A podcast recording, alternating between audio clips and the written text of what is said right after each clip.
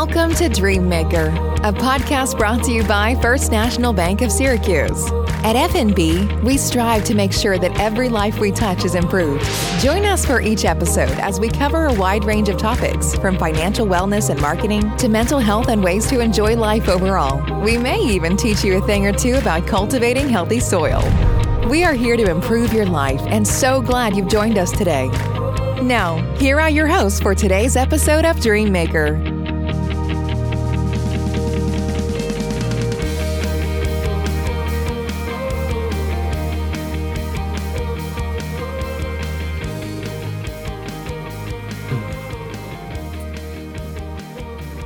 Welcome this week to our Dreammaker podcast. I'm Chris Floyd, President CEO of the First National Bank, and uh, you know, as always, we're getting started. I guess we're going to start to call it season three here with the new year of our podcast. As always, we're looking for different ways we can help our customers and, and people in our community to be more successful. And and one of the ways we do that, we sometimes as we visit with people, we run into you know what issues are they having, what things are struggles in their business, and uh, you know, in farming, I think especially in other, you know, a lot of areas are having problems with labor and, and getting good employees and keeping them.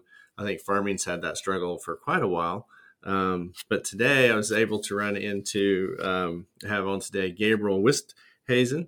He's a program director for Golden Opportunities International that work with H2A program workers. And it's kind of interesting over the years, we've had, um, a lot of customers or a lot of H2A workers as a, for farmers in our community come in and be customers of ours. And, and, uh, so it's kind of neat to meet those guys as they come over and, um, and work over here and help out our customers. And, uh, it's kind of neat to meet those guys. And, and we've had several end up staying in our communities, which is kind of neat as well. So, with that, Gabriel, why don't you kind of give a kind of give me uh, your history and story and how you got to where you're at? So.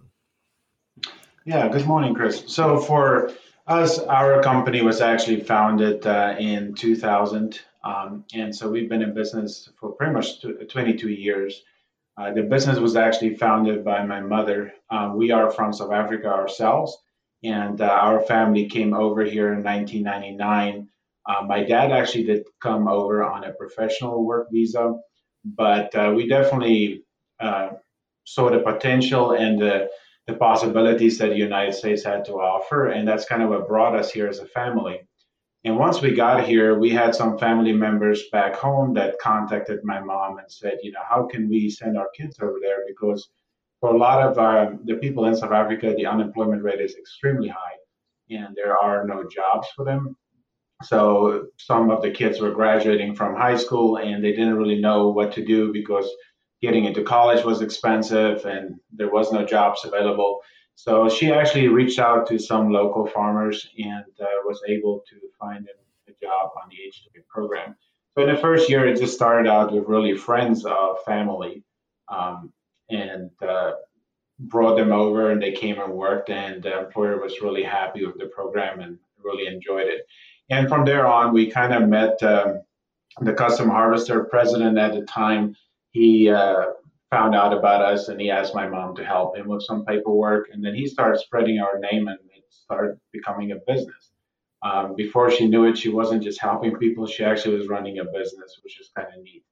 Um, and the business kind of just grew from there. And uh, about 11 years ago, I started working for her and assisting her with the filing process. And uh, right now, we're completely family based business my sister works here as well, and so we kind of handle different aspects of the business. I handle the paperwork side, helping employers get approved for the H2A program, and then my sister works with the placement side, helping recruit and place employees to come and work here. So right now we're based out of Sevierville, Tennessee, uh, but we really work all across the United States. Uh, we cover several states in the United uh, in the U.S. Uh, we work with uh, anybody from custom harvesters to farmers. We even have a pheasant farm. So there's a lot of different aspects of agriculture that does qualify under the program. And uh, that's kind of how it all started and how we got to where we are today. Oh wow! So that's kind of a neat wow. history. Kind of just and like you said, you basically just somebody had a need and just kind of started doing it and it kind of just grew. So that's yeah. pretty cool. So like the H two A program, how long has that been around and is it been several years, or when it really get started? So the H2A program has actually been in place for a long time. Uh, it originally was called the Guest Worker Program, and it was started in 1917. And it was specifically for employees coming in from Mexico at that time. Uh, the program was not really called the H2A program at that time, but it was a guest worker program. And so they brought employees from Mexico to supplement uh, sh- labor shortages in the United States after World War One. So that program kind of went on until 1964. At that point, um, the program was discontinued because there was um, some worker mistreatment under that program. And in 1952, the H2A program was actually started um, under the Immigration and Nationality Act. So the H2A program, since then, I mean, it's really grown a lot um, just since we've been in the business. Uh, to give you an example, back in 2015, uh, there was about 139,000 uh, employees that came in on the program. And last year, that number went up to 317,000. So it more than doubled in six years. Oh, wow. That's amazing. So that 317,000, and that's total throughout the whole country, pretty much? Yes, that's correct. Yes. Yep. Okay, cool. Um, so like you mentioned, well, is it pretty much all agriculture or have to be agriculture? Yeah, so there's there's different programs. The H2A is specifically for agriculture. The H2B is the non-agricultural side, but that program uh, is really difficult because they have a cap on it. So they only approve 66,000 visas a year. So there's definitely not enough visas available to cover the need. On the H2A program, which is the majority of our business, it is specific to the farmer on the farm work. Now, there are three different categories to the H2A program, if you want to call it that. Uh, for example, there's the regular H2A filing that's the most common, and that would be specifically for the farm for any job duty that occurs on the farm and usually related to the crop production. So, for example, employers that uh, if you need employees to assist you with planting, um, you know, spraying the crops, uh, applying manure on the fields, harvesting the crop, hauling the crop from your fields to the storage locations, all of that definitely qualifies as H2A if it's on your own farm and it's your own crops. And that is the, the basic H2A program and the easiest one to apply for. The second category is they, a few years back, they kind of carved out a category for custom harvesters. So even though custom harvesters do not own the fields or it's not their crop that they're actually growing themselves, they can file under the H2A program because they will file as a farm labor contractor uh, that allows them to then travel between uh, different states or different uh, clients and then do the harvesting for them. Now, that is specific for combining and harvesting of grain. So, if you do just the trucking part of a custom harvester, that would not qualify because you're not actually combining. Um, and then the third category is more for your pickers and growers. Uh, for example, if you hire employees that travel between your uh, produce it's probably the best example I can give you. So, for example, if you're a watermelon grower and you need people to come pick watermelons, typically the, the companies that come and work from site to site to pick your watermelons, they would be a H2A farm labor contractor without the custom harvester exemption. The custom harvester exemption really is that you do not need to get a farm labor license, where the plant the pickers need to get the farm labor license, which is a different process on its own. Okay. Out of those, like, so out of 317,000, you know, that in the country, how many do you think go into each bucket? Or do you, you know, I'm not sure on the statistics on that, um, but I'm sure that's something I can look up and get back to you on. Oh, okay. Just out of like the people you help, what percent kind of goes? You know, like half of them go to this program or that program, or just ballpark? Just kind of curious. The majority of our filings would definitely be for the farmer themselves on the regular H2A program, okay. Uh, and then I would say probably 20% would be custom harvesters, and there's 5% would be farm labor contractors. Now, farm labor contractors, okay. the other category that qualifies under that that we do do quite a few of is uh, manure applicators. So if you all you do is apply manure on fields, you can file under the H2A program as a farm labor contractor.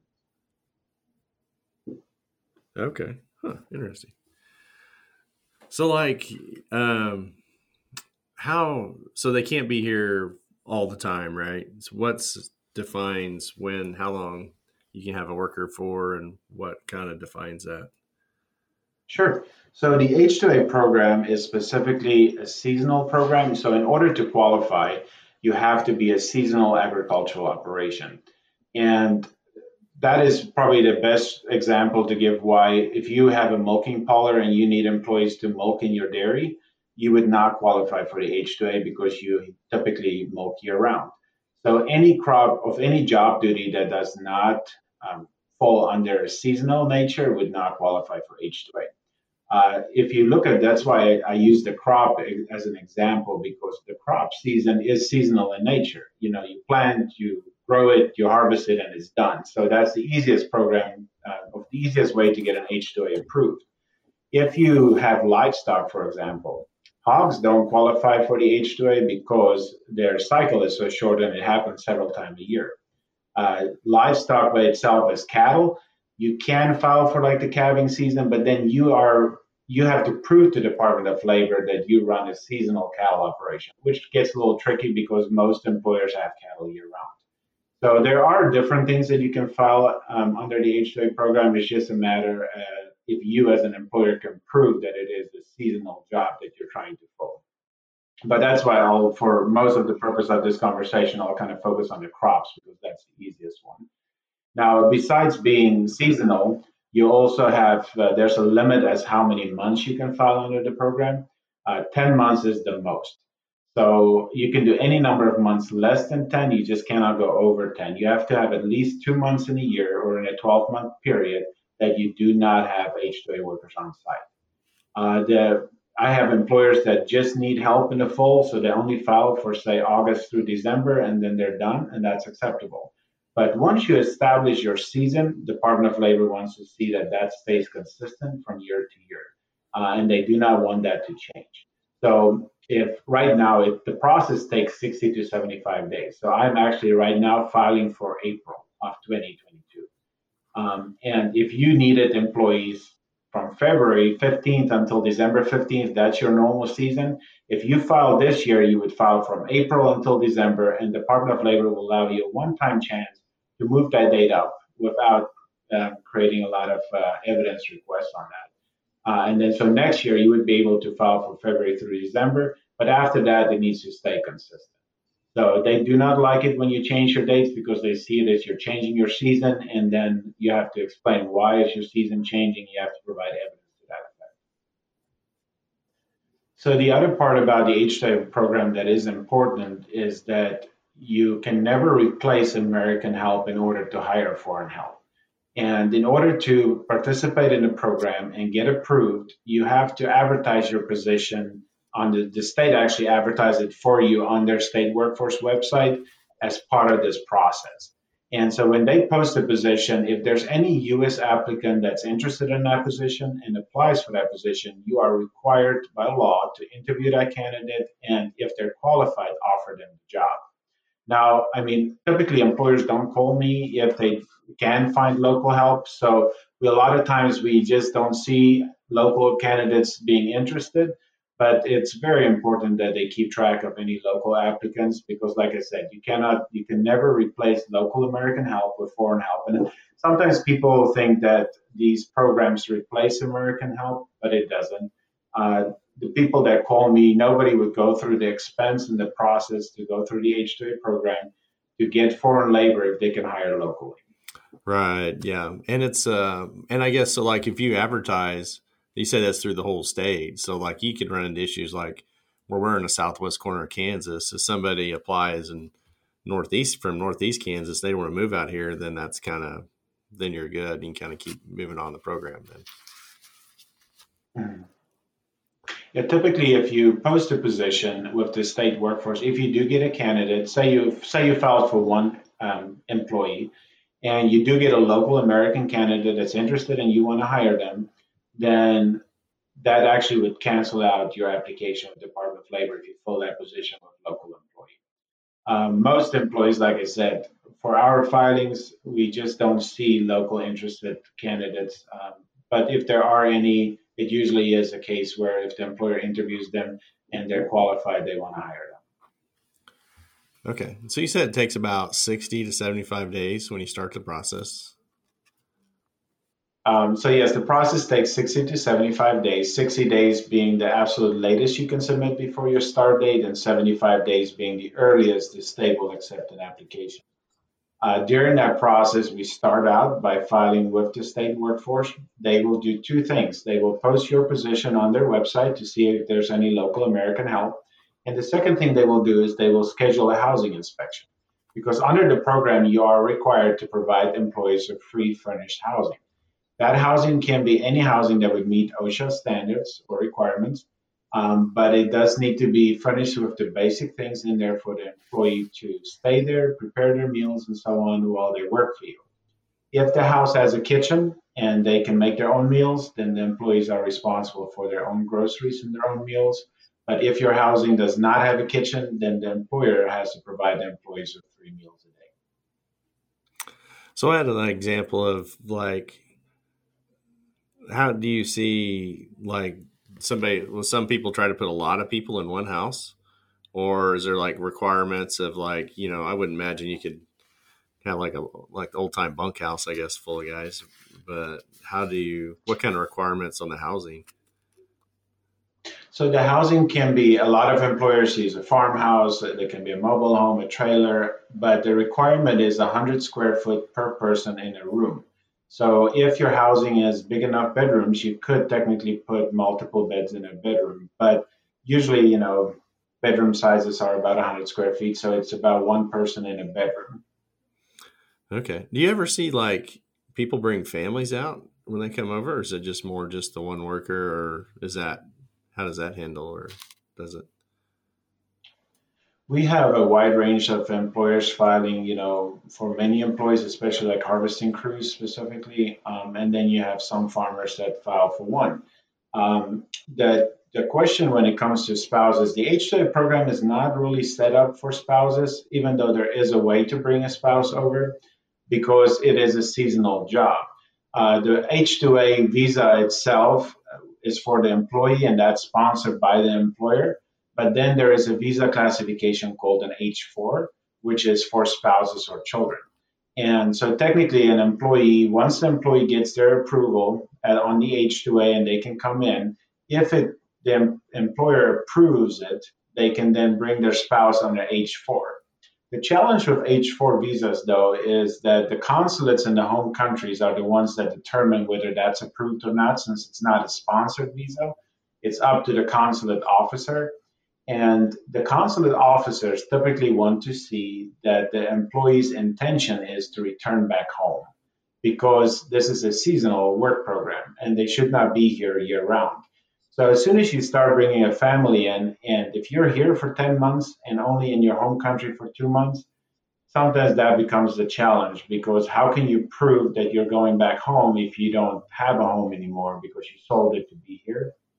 So sometimes H4 visas do get denied because the consulate officer feels that it's not their family's intention to return back home. Um, I guess, and how many how many countries do you have workers? Do you help bring into the United States?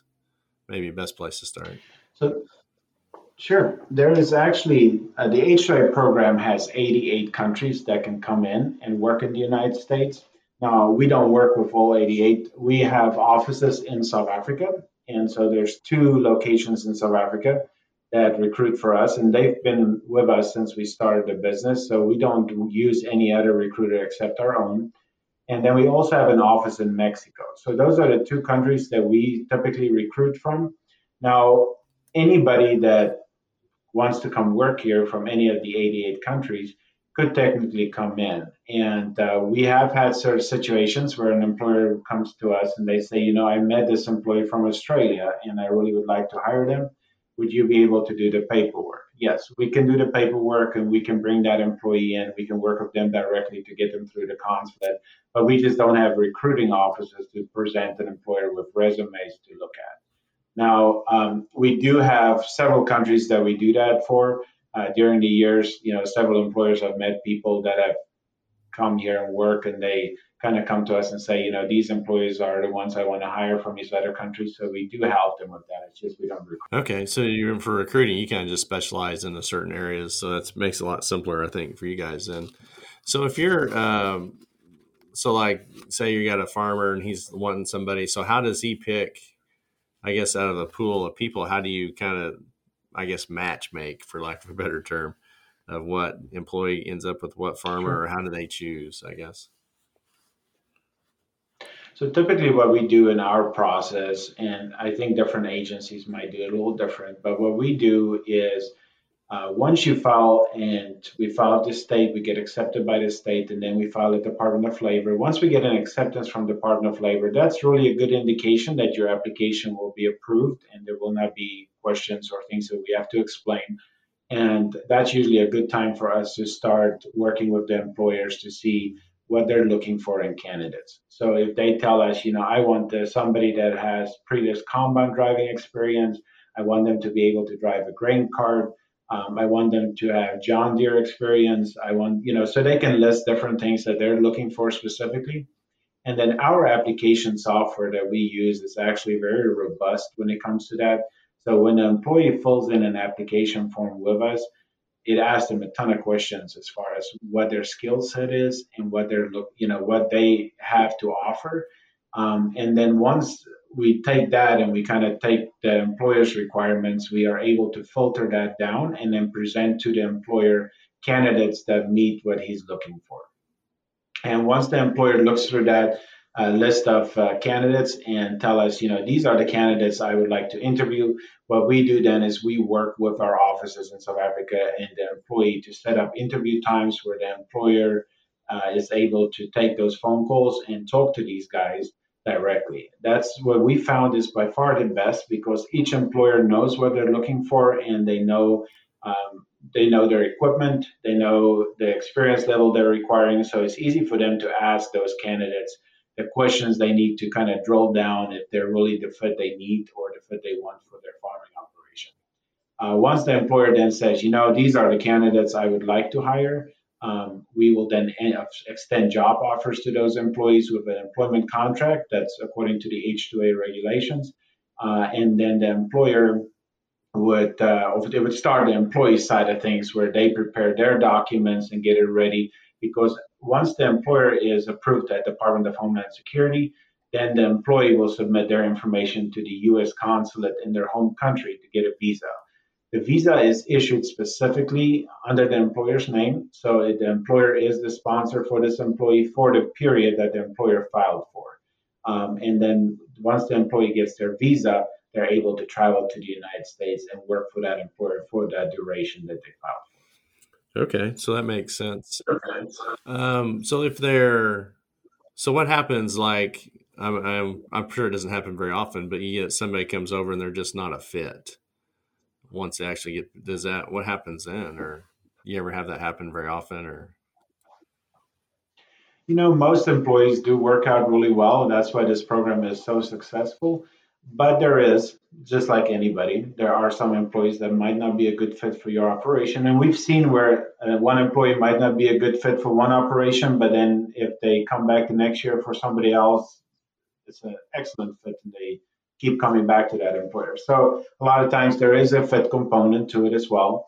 Um, but if if an employee does not work out, and um, the best way I can explain this is you can terminate an employee just like you can terminate a U.S. employee, but it needs to be for cause. So you cannot just terminate somebody because you don't like the way they look or you know any of the discriminate discriminatory reasons, but if an employee is not able to get his CDL license and you require him to have a CDL, then that would be grounds for termination because he's not meeting the contract requirements. If uh, in that case, if you terminate the employee, then we notify Department of Homeland Security and the Department of Labor of the termination, which will cancel that employee's visa. Times do they keep coming? I guess, or you know, or is it kind of like, oh, I'll do it while I'm in my 20s and not when I'm older, or do you see much differences that way?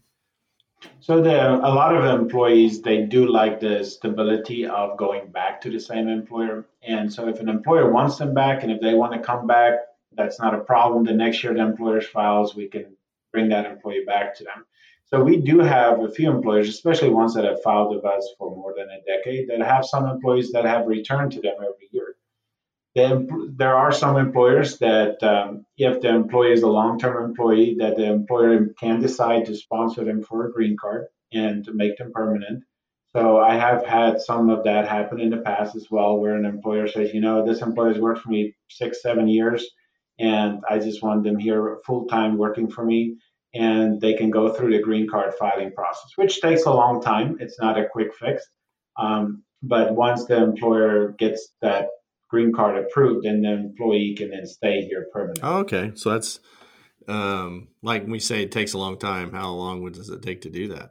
If you have, say, if you wanted to. It takes about three years to go through the process.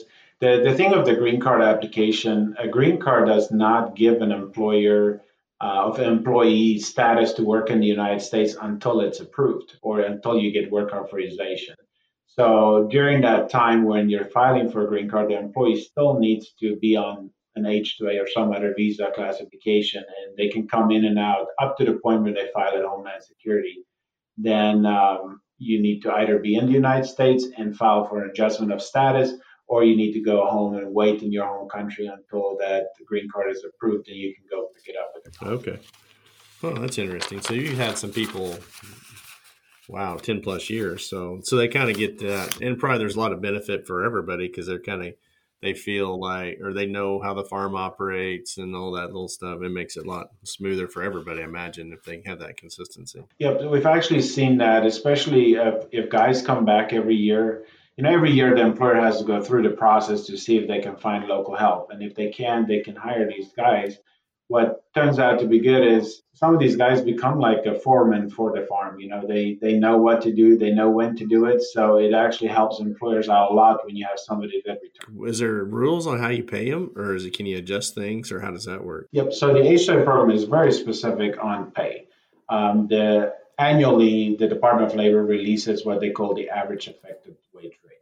Now, once that rate um, comes out, it is um, it's based per state. Some states are the same, some states are not. So, for example, there are some states that kind of move together, like North Dakota, South Dakota, Kansas, Nebraska. They're always the same rate. Um, right now, for 2022, the rate for those states would be 1647 an hour. Uh, then you have your southern states that's a little lower. So, like Georgia, for example, is $11.99 an hour. The highest state on the program is California, and that is $17.51 an hour. So it's based on the area of the region that they're working in. And you are required to pay the employee the rate for your state under the H2A program. If you plan to offer more than that rate, you have to disclose it on your H2A application. So you have the right to hire somebody at $17 an hour if you want, if you live in um, in Kansas or Nebraska. But the what's important about that is that's also the rate you have to pay your US workers. Your US workers that's currently working for you can never make less than your H2A workers. So the other part of the H2A program is the rate on your contract is the rate you have to pay. You cannot just pay them whatever you feel like or pay them less than that. That will get you in trouble if you get a wage and hourly audit. Uh, if you want to pay the employees more because they're doing a really good job, you have to disclose it in your contract as far as how that's determined. So if you're somebody that wants to give them longevity increases because they have worked for you for three years in a row, you have to have the language in your contract to let the Department of Labor know that there is a possibility you'll be paying more than that contracted rate you also have to have some kind of policy to address how you calculate that rate. It cannot just be, well, I feel like giving this person five dollars and this person, you know, two dollars or whatever bonus. But it needs to be something that's said that everybody knows how to attain that because again, it also applies to you U.S. workers as well. Okay, so you could have like a contract to say like it may be year one you're gonna pay this and, and maybe do you tell them right up front that okay if i get somebody for five years your wages will go up like that or is it more of a year to year type of it can be a year to year um, so the, the adverse effect wage rate also adjusts annually. Um, so last year the rate for kansas nebraska and south dakota north dakota as i used an example it was 1589 so it increased itself. Um, so there is an automatic increase built in I, there was a few years back I saw a decrease in one state, but most of the time they do increase. But I, for example, I have a client in South Dakota that they have had employees that have worked for them for many years, and they kind of build it into their contract that say that for every year the employee returns, they're willing to pay a dollar per hour more. And so if that's disclosed in your contract, as long as you pay your U.S. workers that have the same skill set, the same. So do you can like can they give them like a bonus at the end, or is that legal or not? if you disclose it in the contract that you will be doing a bonus, and if you have a structure of how you calculate that bonus, and it's available to you U.S. workers, yes, you can. Okay, so you can't just like, hey, here's five hundred thousand bucks. Thanks for helping, and you can't really do that if you don't tell them up front and those types of things. Yeah, and it, it becomes a bigger issue when you get a wage and hourly audit, and re- they review your payroll records, and they notice that you did not uh, follow the H2A contract because if you have to think about it, when you advertise this position in the beginning of the H2A process, and you say that you're going to be paying 1647 an hour for Kansas, then if you end up giving $500 bonus, but you did not disclose it, the thinking behind it is if a US employee saw that they could have had a $500 bonus, that might have been a reason for them to apply, but because that wasn't advertised to them, they did not apply. So you always want to make sure you don't put them at a disadvantage. Okay, okay, that makes sense. Because to me, I'm thinking like, man, I might want to be generous about a good worker, but I can see where on the other side how it would be not perceived that way. I guess so. Yeah, that's why we got people like you to kind of keep everybody else out of trouble. I always tell employers it's good intentions that get them in trouble. I don't have any clients that work with us that intentionally try to abuse the H2A program but it's because they're like, man, this is a good work. I really want to reward them. That's what gets them in trouble. Yeah, yeah. oh wow. So um, most of, well, I guess maybe let's stop back here. Um, the housing inspection. So that seems like when you said OSHA, and that like makes you nervous. Um, how easy is it to get through that housing inspection? the states are really great to work with on the housing inspection. So the deadline for the housing inspection to be completed is 32 days before your start date. So typically, when we start the process and the state notifies you, I always encourage employers uh, get that housing inspection scheduled as soon as possible. Because if there is anything that needs to be adjusted or corrected at your housing location, that gives you time to get it done before the deadline and it wouldn't delay your application. Now, some of the things that, I mean, you have to have the house. We really don't have a problem with houses being denied, I would say. It's usually there might be some things to change or fix. Um, so once you fix those, then your housing should be fine. For example, screen doors is one that gets employer a lot of times, or screens on the windows. Even though you have air conditioning in the house, OSHA requires you to have screens on the windows. Um, and a lot of employers think, well, if you have air conditioning, why would you be opening the windows anyway, but it needs to be on there. So little things like that is what sometimes needs to be adjusted on the house um, in order to get it approved. But once you make those adjustments and you get that back to the housing inspector, and they they should approve you without any problems. And like I said, the housing inspectors, all of them have been doing it for a long time, and they they have the knowledge to tell you what you need to do in order to get it approved. Um, now, obviously, the housing conditions need to be good. So it's, I mean, if you try to put them in a house with a leaky, a leaky roof, then that's not going to work. So. Okay, so it seems like those guys are they're like they're trying to help essentially, so they'll help you kind of whatever you need to do. They can kind of coach you through that. Then. The, the the states are like I said, they've all been part of the process for a long time, so they they know how this works and they know that employers need these workers, so they're really good about giving employers advice as well. One thing I just popped in my head too is maybe think about, especially talking about uh, wages and whatnot. How does uh, health insurance and things like that? You know, that seems that's a big cost for a lot of farmers, and I don't know how did that, how's that handled, or if something happens while they're over here, they get sick or something like that. So the H2A program does not require that employers provide H2A workers with health coverage. Now, they are required, however, to provide them with workman's comp. So, workman's comp certificate is something that we have to provide when we file the application because Department of Labor wants to make sure that employees are covered in case they get injured on the job. Now, as far as the health insurance, that is not something that needs to be provided since these are temporary workers, uh, so they don't qualify. Do you ever have workers? I, I don't know. I guess I'm picturing. I don't know. Maybe it's not that way. That your guys. So if the worker has an issue, you know, you probably guys get those calls. I'd assume. Do you have things happen, or how do you? I guess you kind of worry a little bit about something major happening while they're here. I guess, and how they're helped out. I guess. So what kind of issues do you usually have to help those guys with? If,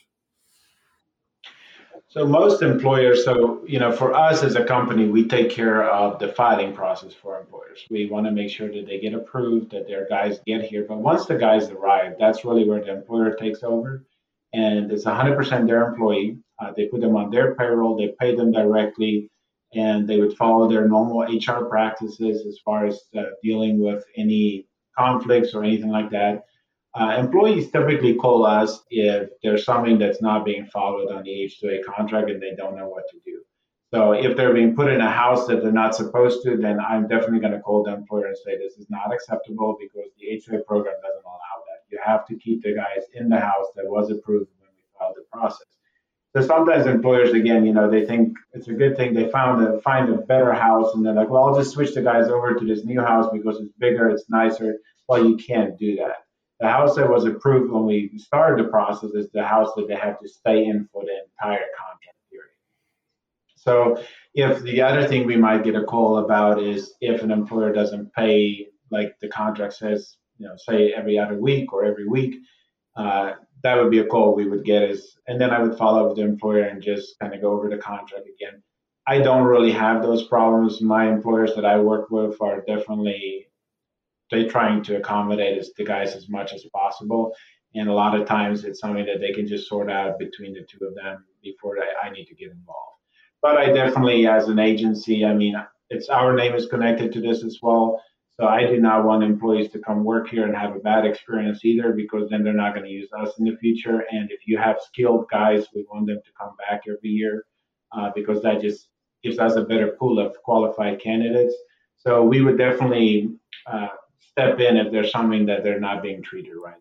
Jobs that kind of fit every kind of skill level for the most part. Yep. So, um, you know, obviously under the crop side of things, which is the majority of our clientele, getting guys that have equipment operation experience is key. So that is by far the highest demand position that we fill.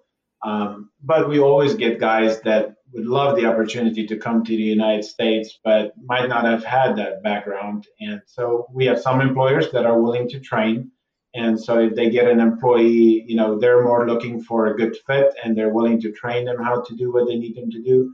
And so sometimes we get lucky in a situation like that where and I think it works out well for the employers too. They get somebody that's willing and eager to learn. That's sometimes even better than somebody that has experience but only wants to do certain things. So what we see is we see a wide range of candidates coming in, but we do have some farming operations. For example, our pheasant farm, where it's more manual labor, picking up eggs and uh, checking birds, loading birds, and so on. So that is something where in that specific situation, they don't need somebody that has truck driving experience or grain cart operation or stuff like that.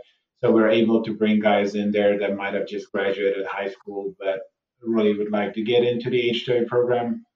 And then we also have uh, some operations where uh, apple orchards, for example, you know, fruit and vegetables, uh, those guys can be trained on how to trim the trees and train the trees and so on.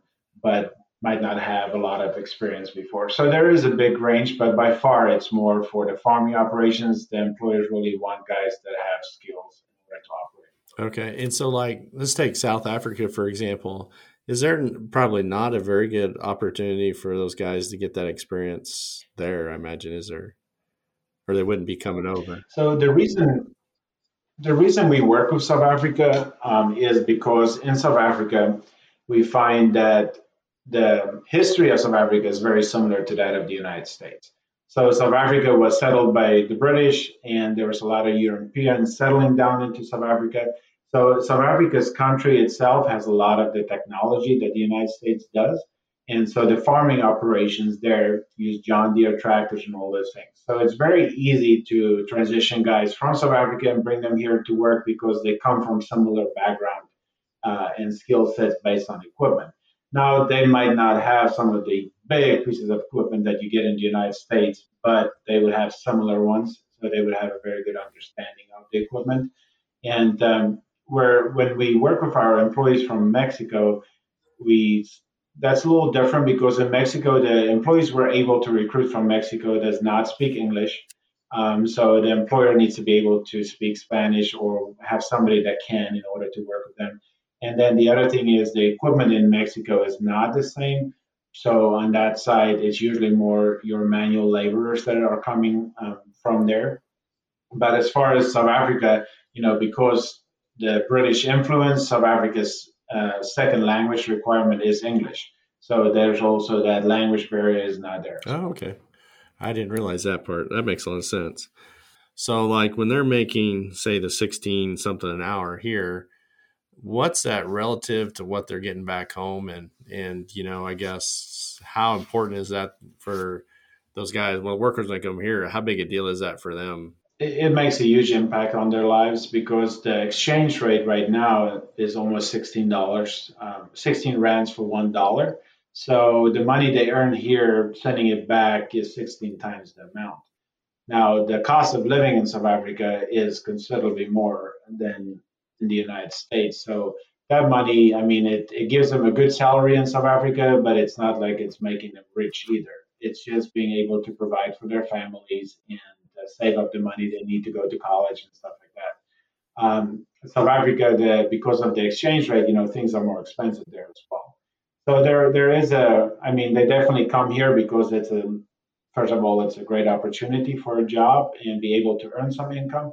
So we actually have some employees that come over that are married with children, and they come here to work and support their families back home. And if it wasn't for this opportunity, they would not be able to do that. Um, and then you have some you know college grad high school graduates that's looking to go to college so they plan on maybe doing this for four years or something like that and then going on to college once they have money saved up so there's different reasons people come and we have different age groups that come you know our oldest employees will probably be in their 60s uh, you know the guys that want to drive trucks and so on um, so they come here and they try to find jobs where it's maybe not so physically intensive but maybe more just driving the trucks to hold the grain and so on so there is a big range of employees that come and they come from multiple reasons. But most of it is because back home, unfortunately, there's just not enough jobs. Okay. What's it like, um, I guess, for, I guess, you know, to me, it almost be kind of like exciting, but kind of scary as well for those guys that come over, I guess, the first time. What kind of things do, um, have you seen certain farms do things that make that work smoother, and work better? than others or what kind of you know if you're a farmer what things should i be trying to do to make it successful i think the biggest thing is uh, when you hire employees from another country for the first time and you're hiring people that have not been in the united states before the guys that have been here before you know they've done this so many times that it's kind of second nature and they're excited to come back and so on but the new guys it, it's all new to them. So, you know, they don't know what to expect. You, I grew up in South Africa myself, so I knew the first time I flew to the United States, you have this idea of what the United States is, and then you get here and it's like it's just like everywhere else. You know, you have your farming communities, but in your mind, you almost come here with the idea that everything here is big skyscrapers and just you know very developed. With, and then you get to Nebraska or Kansas, and it's just like home. Yeah. So I think that actually it works well when the guys get here just to get them acclimated, you know, show them around. So a lot of times, if they've never, for you know, your service that you provide, if they've never opened a bank here before, they don't know the process. So um, getting them set up on that side, assisting the employees, you know, the employers that I think get the best uh, results from employees is the ones that take care of their employees, obviously um, and want to help them and make it easy for them to adjust to the US and the lifestyle here because it is a cultural difference. Um, you know, South Africa. I think any of your uh, any of the clients out there that hire South African workers will tell you they love to barbecue, and so that's something that makes them very happy. Um, and that's just a very cultural thing in South Africa. So uh, little things like that is just trying to make them feel comfortable here. The employers that have by far the most success on the program are the ones that treat their employees well. Because if you treat your employees well and they want to come back to you, that's the best recipe for all parties involved. The employers that, and you know, unfortunately it happens, and luckily we don't have a lot of that, but the employers that have the guys come over and just sees them as a worker and they're here to work as hard as they can for, you know, the most, uh, most they can do. Those employees, they also want a, a balance. They want to be able to um, fit fit in and experience some new things, but they they want to be treated well. So I think that's the biggest key. The employers that just treat them. I have a lot of employers that actually use this. They say they become like family because they're here for 10 months and they they are with you every single day. So if you treat them like family, they're going to come back. That makes a lot of sense because yeah, I like that. So that makes me think because I'm thinking in my mind is like you know um, if I'm somewhere, it's like, okay, then I can go see things or like, you know, maybe like here, maybe end up, you know, then go to Denver or somewhere. Do they have, is there rules like how much time off or things like that? You know, do you have to give them so much time off or depend on type of business or um, does it matter? Since it is a work contract and they're here to work, when you fill the fill out the H2A application, you have to list the hours that you're offering the employee. And so, for example, Department of Labor wants you to really estimate what you think these employees will be working on an average on a weekly basis. So, you know, it needs to be a full-time position, obviously. So it needs to be more than 40 or 40 or more. The contract, actually, H2A contract allows you to go as low as 36. I don't have any employers that do that, but um, you know, 48 is very common. Um, if you think that they'll average a 48-hour work week, they can work more and there's no during the busy season obviously when you're in the uh, fields planting or when you're in the fields harvesting you're going to work long days and that's just what it is. But over the whole contract period they need to average what you're putting on the contract. Now there's a guarantee built into the h2a program. It's called a 75% guarantee. And so if you put down 48 hours a week then you guarantee 36 hours per week. So at the end of the contract, you need to make sure in order to fulfill your contract with your worker that you've averaged at least 75% of the hours you've offered them. The reason that's important is if you get two weeks of rain and you can't get into the fields, you know, you want to make sure that over the whole contract period, that still balances out and they're getting their hours. Um, and so you don't have to offer them that for every single week. It's based on the whole contract. So there might be some weeks where they work a lot, some weeks where they work less because of rain or whatever. But they want to make sure that overall they're getting the hours they're. Um, the other thing about the guarantee that's important is once you've reached 75% of those hours, and this has luckily never happened, but for us anyway, but say you had a tornado come through and it wipes out all your crop. Well, now you don't have work for these employees. Once you've got to your 75% guarantee, you are technically allowed to cancel your contract and send them home early. Now, there are some things you have to follow in order to do that, but that would end, you can end the contract at that point because of that reason. Uh, it's more as a stipulation to cover the employees and make sure that they get something for coming here, but also allow the employers, if there is a situation, natural disaster or something cancel. Okay, that makes sense. And so they can know, like the employee can know, like if you're on a custom harvest run, you know, it's going to be lots and lots of hours. But if you're working for a regular farm, you can kind of get a feel for them. They can know what what to expect, I guess. Whether like say, okay, if it's a 48, 650, or how many hours they're planning on. So, so that way they're not surprised too, yeah. I guess, for what they're expecting. But we always kind of we don't we don't get a lot of calls from the guys, but we get calls when they're bored so when they're sitting at home and they have nothing to do and they want to work and they want to earn money and they're ready to go, but there's no work, you know, that's usually when we get a call and they're like, well, this is not what we, you know, we want to save money, we want to earn money. So usually I tell the employers, if you give them hours, we'll keep them happy. Hours and barbecue. There we go. yep, that's right. so like uh, I don't know. This is probably a random question. Probably can't do that. But like, can they do like side jobs while they're here or not? No, they can only work for the employer that files the application. So you cannot contract labor out or borrow them out. Um, they need to work for the person that's filing the application under their tax ID because that's in order to file an H2A, the employer has to have a tax ID and that's what they use. Uh, that, that tax ID or that company needs to be paying the employees for their wages, and so they can only work for that employer for that.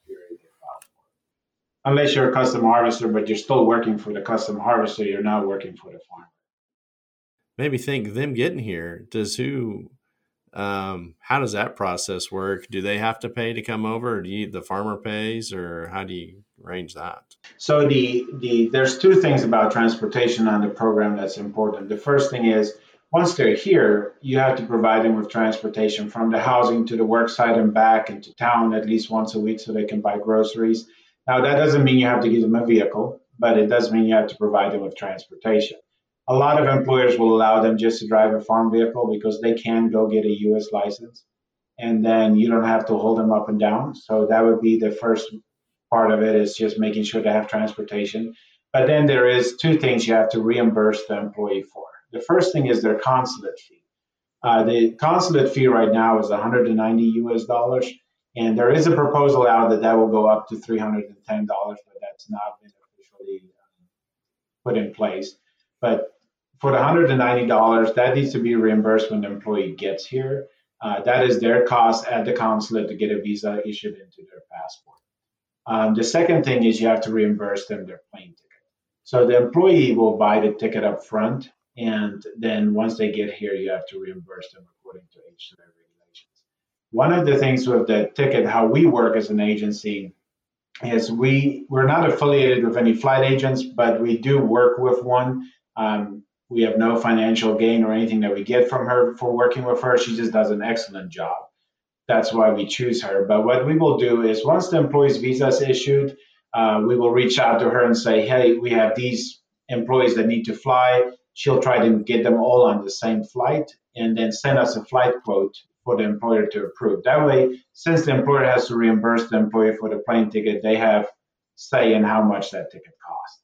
So once you look at that quote and you're like, yep, that's good for with me, we'll let them know and they'll let the guys pay the ticket so they can fly in. And then you'll know how much to reimburse them because they buy it in rand, which is a South African currency, and you'll reimburse the dollar I know, like I think one of the guys, uh, local farmers here, like they'll have the, they'll pick the whole crew up in Denver at the same time or something. It seems like, and yeah, at least get all that coordinated. Makes a lot easier anyway. So.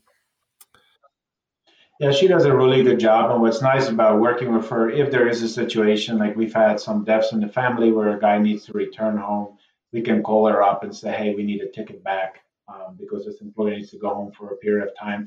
Now, I, I, before I say too much on that, I don't want people to think that they can just go back and forth. That's really not the case. But in an emergency situation like that, the employee would be allowed, with the employer's permission, to return home for a period of time and come back and finish up. One other thing that just kind of popped in my head too was like, how is um, the COVID pandemic deal affected the ability to get guys back and forth and I'm sure it made it a little different, but that's actually a very good question because um, you know I always thought that the H2A program had its challenges until 2020. Then I learned that the challenges I thought were challenges are really not.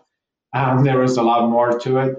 Uh, so back in 2020, uh, South Africa, the country itself, went into lockdown. So they did not allow any flights in or out of South Africa, which really our business, where most of our employees do come from South Africa, it really put us in a bind. Uh, we were able to work um, with a lot of groups that did a great job. Uh, senators got involved and so on to get an exemption for H2A workers to come from South Africa. And we were able to get that issued so that they can fly in. We had to charter flights in order for the guys to get here but which was a whole different ball game. And I definitely learned during that experience that I do not want to be a flight agent. That's not my future. But we got all the guys here, and they were here late. A lot of contracts starts in February, March, and April. That's by far our biggest filing season. And some of the guys did not get here until June, July, and August. So it really put a lot of employers in the bind because they didn't have the guys to plant, and it was it was not a good situation for sure. Uh, then we had that exemption, which got us through 2021. We had a lot of workarounds, but we got the guys here. And then in um, November, they lifted the ban from South Africa with COVID. And so we we're all like, we're finally returning back to normal. And then on November 28th, uh, the Biden administration reissued the ban on South Africa. So we were back to where we were in 2020. But luckily, that was re, um, removed uh, end of December. and so the guys are currently able to go to the consulate, get visas, and come in. So it's been a COVID definitely have created quite a quite a roller coaster for us. But at the end of the day, the guys are able to come and the employers are able to get their guys, which is all we care. Oh, good. Yeah, I can imagine, especially when that last deal, you know, basically almost orig- well, I don't know if it originated, but they found it first there in South Africa. It's like, oh, that's not good. It's going to cause problems. So, but yeah, but it's you know, you think about whenever you uh, hear stuff like that, it just makes you cringe. yeah, exactly. You know, we think about 317,000 workers, you know, coming in the country to help. You know, that's a big hole in our ag production. So they're a big part of uh, basically feeding the world. So um, I think when you work on this program, what's kind of interesting is you really do see the need out there. Um, this year, by far, by far, I've seen more employers call me trying to find help because they cannot find local help than ever before. Um, and we're only in January. So, I mean, it's just insane the number of people calling, uh, which we will help as many as we can. There's definitely guys to fill these positions, but it, it's when you work with these employers that they rely on these guys to come and help them out because they cannot find local help, you really do understand that there's a big shortage of labor in this country. And uh, that's the good thing about this program is it helps kind of ease some of that um, frustration of not getting workers, but you have crop that needs to get off the fields. The crop is not going to, you know, pick themselves or harvest themselves. So uh, when you have these guys that can come in and help, it definitely makes a big impact on these. Well, Gabriel, what else have I, or what have I not asked you that I should have, or what do you need to throw in there to, if somebody's interested in the program, basically call you the best way to get started, or what else have I missed? Sure. Yeah. If, if anybody's interested in finding out more information, I'll be happy to send them the information packet. Um, they can contact me at any time. Uh, if they want to look at our website, uh, that's probably a good source of information to kind of get you started. Um, and it has our contact information on it. And it's very easy. We try to make it easy after years of uh, having different websites. We finally went down to mygoldenteam.com. So, uh, you know, it's very easy to remember, but uh, once you go on there, you'll have our contact information if you're interested. And there's also a lot of information on the website itself that can give you a really good idea of what the Okay, cool. Yeah, sorry. That's the, like, yeah, mygoldenteam.com. And I was pulling up it. Yeah, there's a lot of good stuff on there. So, um, with that, um, with that, I really appreciate you, uh, Gabriel, coming and helping us out. And, um, looking forward to, um, I guess if we need, uh, uh, some guys need some help, we'll kind of send them your way. But, uh, appreciate you taking the time to help us. No, I appreciate you inviting me. Thank you, Chris. Hey, again, this is Chris Floyd, President CEO of the First National Bank, and I just really appreciate Gabriel coming on from uh, Golden Opportunities to really help us talk about the H2A program. It's kind of interesting, even since uh, went through and you know in the week or so or two, you know, getting this set up and the, getting this recorded and edited. Uh, it's amazing to talk to two or three customers actually in process of, of getting H2A workers, one from South Africa, one from Mexico, and to come up and work for them. And it's such an issue, I think, and I really appreciate Gabriel taking the time. You know, along those lines, you know, as we, you know, uh, our goal is to really help uh, you guys uh, be more successful in your businesses. And so, if there's things like similar to that, there's like, you know, hey, I need resources to help out, make sure and reach out to the bank and, and uh, talk to us. Um, you know, it's our goal to uh, every life we touch, we improve, right? And so, how can we help our customers do that? And so, it's a very big part of, of of our mission and what we're trying to accomplish. So make sure uh, reach out if there's something like that along those lines. And and you you talk to uh, you know the people you work with at the bank you know make sure and uh, uh, you know communicate those things. You know we you know make sure we go through and figure out what issues and you know what are the roadblocks to making you more successful and let's get those out of the way. So again appreciate gabriel and uh, uh, again his website is mygoldenteam.com uh, if you have other questions, also check out our website, uh, fnb-windmill.com. And uh, we got things on our blog post. Uh, you go there, either scroll down and do that, and you can check those things out as well. So, with that, thank you. We'll talk to you guys later.